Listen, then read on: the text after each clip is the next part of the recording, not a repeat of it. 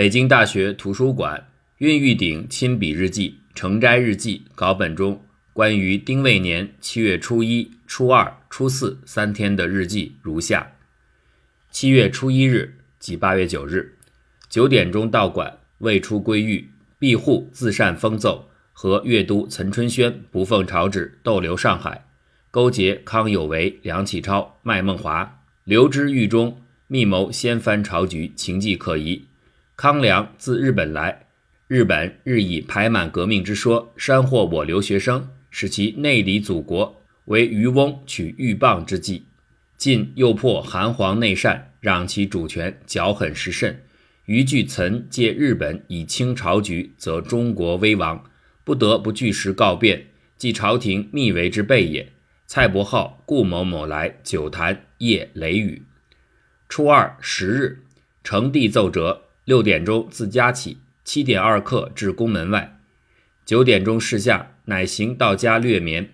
傍晚探听之折流，尚未发书陈阅，但谕令发密电，召湖广总督张之洞迅速来京面询要事。初四日奉上谕，两广总督岑春轩开缺养病。两月中，御鼎所上两书皆力荐施行，又皆重大之举，圣明过听。宜当免自收敛，以避闲迹之来。这三天的日记同以往的记述颇为不一，透露了若干重要信息。首先，谭章的作用。八月十二号，清廷谕令开缺岑春轩，岑氏落职，主要不是由于一匡的独对，也不是由于端方的纠谈，更不是由于陈少白的谋请和张之洞的参合，而是由于运玉鼎的谭章所致。运玉鼎是丁未正朝中北洋派最重要的枪手，青莲派的两员主将瞿洪基、岑春轩都由他一人合霸。值得注意的是，日记中记述奏书拟写时用的是“自善”二字，“善”者抄写也。是否这份奏章也同弹劾瞿洪基的那份一样，由北洋党人先拟好，再交给运善写上奏？此点待考。从日记的字义来看，有此可能。其次，谭章的内容，运仍从岑与康梁勾结落笔。为什么七月八日陈庆贵折从岑与康梁勾结立论未能起到作用，而运折却打动了慈禧？阅读日记可得知，运折具有新意，高明之处在于他大力强调了康梁的国际背景，大肆铺排了康梁与日本的关系。运弹劾岑主要是两点。内结康梁，外结日本，以清朝局。后一点才是导致慈禧对岑的专宠彻底动摇的主因。甲午已降，日本成为中国最大的威胁，又惯于采用离间派系、多头支持、乘隙切入的手法。康梁长期留居日本，同日本朝野均有接触，早为慈禧知晓，而岑又竟敢勾结康梁。运玉鼎把各种关系连缀一线的点拨。大大提醒了慈禧。更令人惊心的是，七月二十日刚发生了日本迫使朝鲜国王内善的退位事件，这又触及了慈禧长期以来最担心外国势力强迫其归正光绪的痛点。凡此种种，都不能不使慈禧感到惊恐不安。对慈禧来说，列强的支持与否是生死攸关的事。慈禧最害怕也是最记恨的，便是臣子们擅自阴接外援。徐洪基因此下台，岑春轩也难逃厄运。再次，谭章炮制当晚来到运寓所之人，对此日记中赫然记录有两人来访，一是顾某某即运的外甥女婿，具体背景不详；另一个人是蔡伯浩，也就是蔡乃煌。一般认为，蔡乃煌就是伪造相片的经手人。在这样一个非常时刻，他又恰恰来到这样一个是非之处。时间、空间如此巧合，行踪令人可疑可惊，不得不与运势谈章有关。查运玉鼎此前的活动记录，看不出运蔡有何深交。蔡于雷雨天气访运玉鼎，并作长谈，肯定负有某种特殊使命。蔡在维新运动中曾同康梁有接触，比较知底，与奕匡、袁世凯关系密切，不难推断，蔡是参与现存阴谋的重要人物。复次，慈禧的态度。谭章成帝后，慈禧一方面留中不发，另一方面，密电召湖广总督张之洞火速来京面询要事。显然，这份奏折对慈禧的震动不小，但似乎又吃不准。在京重臣大多是带有或者北洋派或者清廉派倾向的人，他急切想找到一个超然于两派之外的第三方前来商议。张之洞无疑是合适人选，但张正在患病，不能从速赶到，慈禧等待不及。两天后，岑春轩终被开缺。开缺的谕旨只是提岑春轩着开缺安心调理，没有像通常的免职谕令那样树其根由。而且，该谭章在清宫档案中既查不到原折，又无录附，连军机处的各类档册中也不见登记，致使长期以来人们对运势谭岑之举引章不明，连岑春轩这个当事人也不知其中原委。难怪会出现各种以讹传讹的说法。至于慈禧为什么对这份弹章如此郑重保密，可能是考虑到正式宣布于其不利。四去林，军机大臣林少年为人尽职，是清廉派又一干将。五月二十八日，岑春轩被贬出京门时，议员就想把他连带逐出军机，授林度支部右侍郎职。屈鸿基闻讯后，急忙补救。说服慈禧令林不必到部，仍职军机。七月，安徽巡抚恩明被刺身死，奕匡又想让林接任皖府，被世续劝阻。八月十二日，岑春轩罢官，林完全失去澳元。加上此前林因反对开缺曲鸿基，触怒慈禧，同日也被赶出军机，就任御府。自此，清廉势力全面败北，正朝翻动，波谲云诡，溢出常态。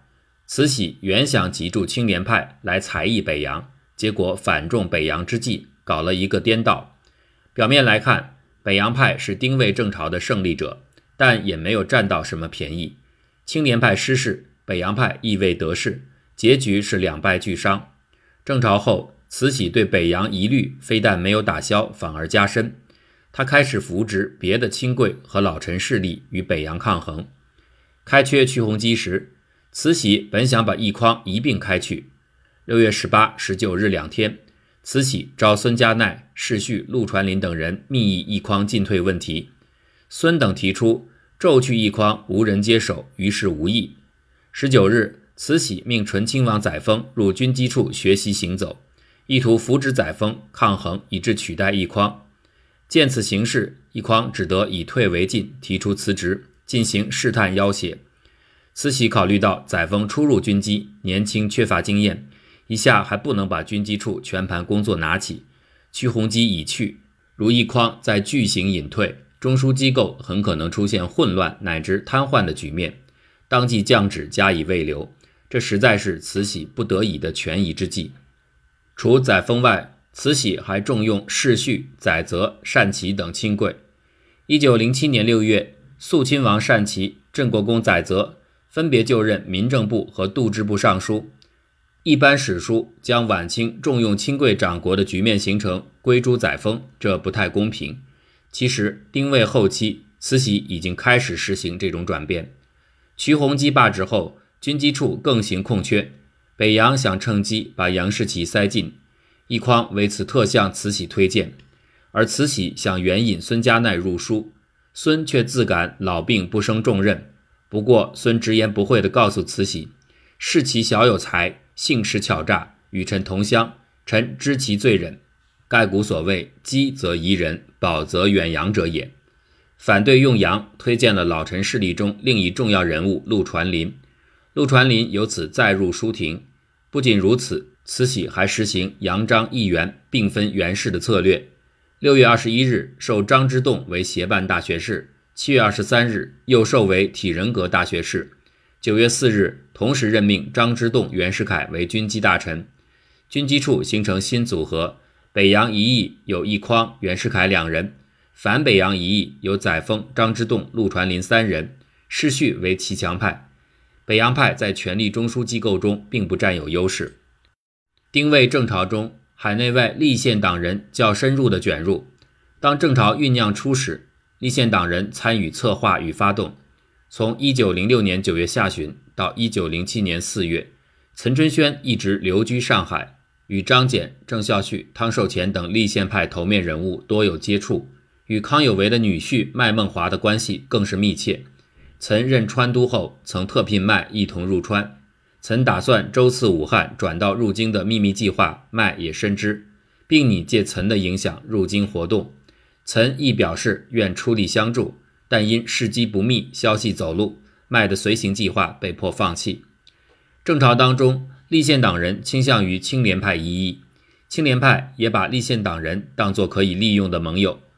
瞿鸿基曾多次向慈禧提议解除戊戌党禁，与汪康年过从甚密。汪是康梁旧友，与江浙立宪党的关系也很密切。一九零七年六月初，岑春轩抵达北京后，多次向两宫举荐郑孝胥、张謇等人。青年派与立宪党人的关系，给北洋派造成了一些口实，影响了青年派在慈禧心中的形象。在与立宪党人的往还中，青年派是冒了风险、付出代价的。相比之下，遥居海外的康梁似乎比国内的立宪党人更关注郑朝发展。留在国内的徐佛苏、何天柱、麦孟华等人均及时详细地把郑朝的最新动向通报康梁。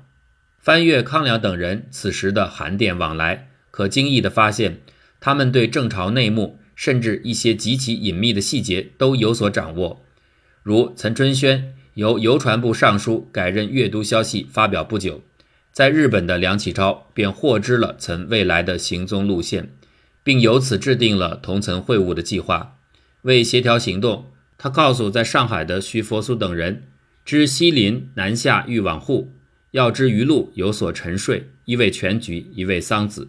还特别解释，岑为今日重要人物，将来必须提携者，失此时机，机会殊难，故不得不先比。岑梁会晤是丁未政朝中的一件重要疑案，对此论者不乏，但往往语言不详或有失误。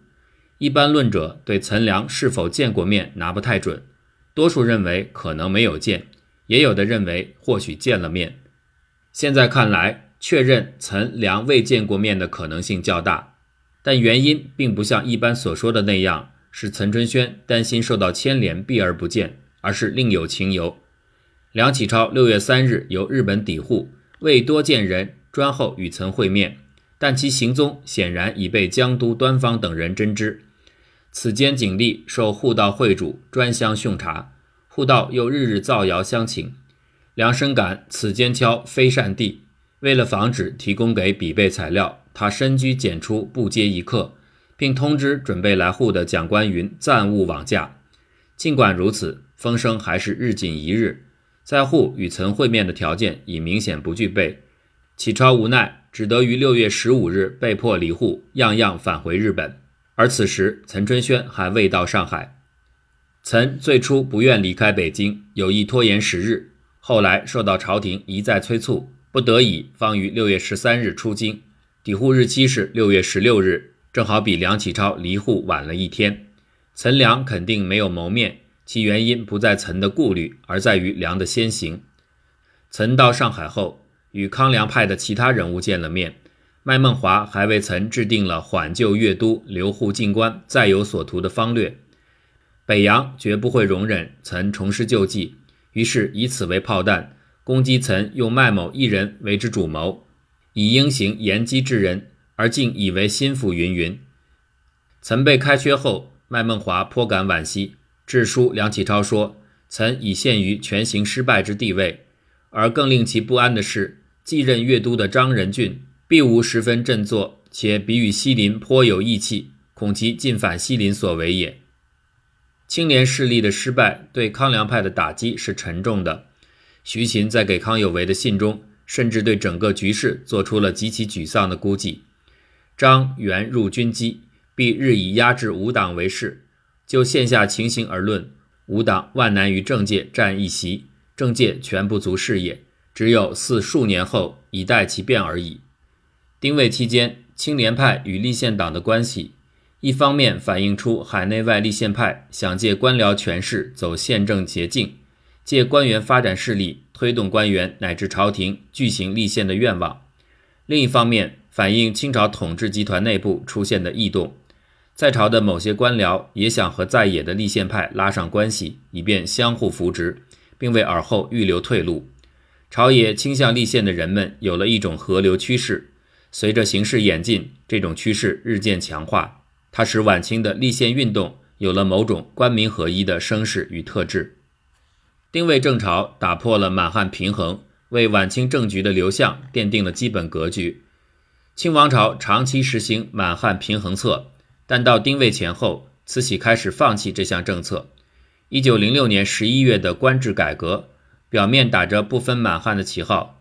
实际在所设十一部的十三个大臣尚书里，满人占了七席，汉人仅五席，蒙古一席。蒙古横党于满，满汉平衡业已出现倾斜。丁未正朝里，汉族重臣屈鸿基、岑春轩罢官，林少年出书，张之洞、袁世凯名声暗降，而满人特别是亲贵却连篇而长不误，汉人之势大触。史家都说。载沣上台后，养满抑汉、集权皇族的做法是加速爱新觉罗王朝内部崩溃的重要因素。但载沣实行的这项政策，其实是慈禧晚年政策的继续，使权力阶层中满汉冲突更加明显深刻。晚清汉人在清朝官吏队伍中占了绝大比重，其离心从根底上动摇了王朝基础。丁位前后，慈禧对朝事进行大幅度调整。旨在为身后做准备，这项调整实际为晚清朝局定下了基本架构。陈寅恪先生常言：“至光绪弃清之王，京官以屈鸿基、张之洞等，外官以陶模、岑春轩等为清流；京官以庆亲王奕匡、袁世凯、徐世昌等，外官以周馥、杨世襄等为浊流。此乃大而化之。”丁未正朝的实质是清统治集团内部两大对立派别争权夺利的斗争。清朝自立国以来，一直有清流与实务两种力量的相持对争，但以丁未为终点，清权力阶层中两派不再构成军事，控制朝政的各集团派别竞相腐败，无一堪言。晚清政局江河日下，愈发不可收拾，辛亥惊雷已隐约可闻了。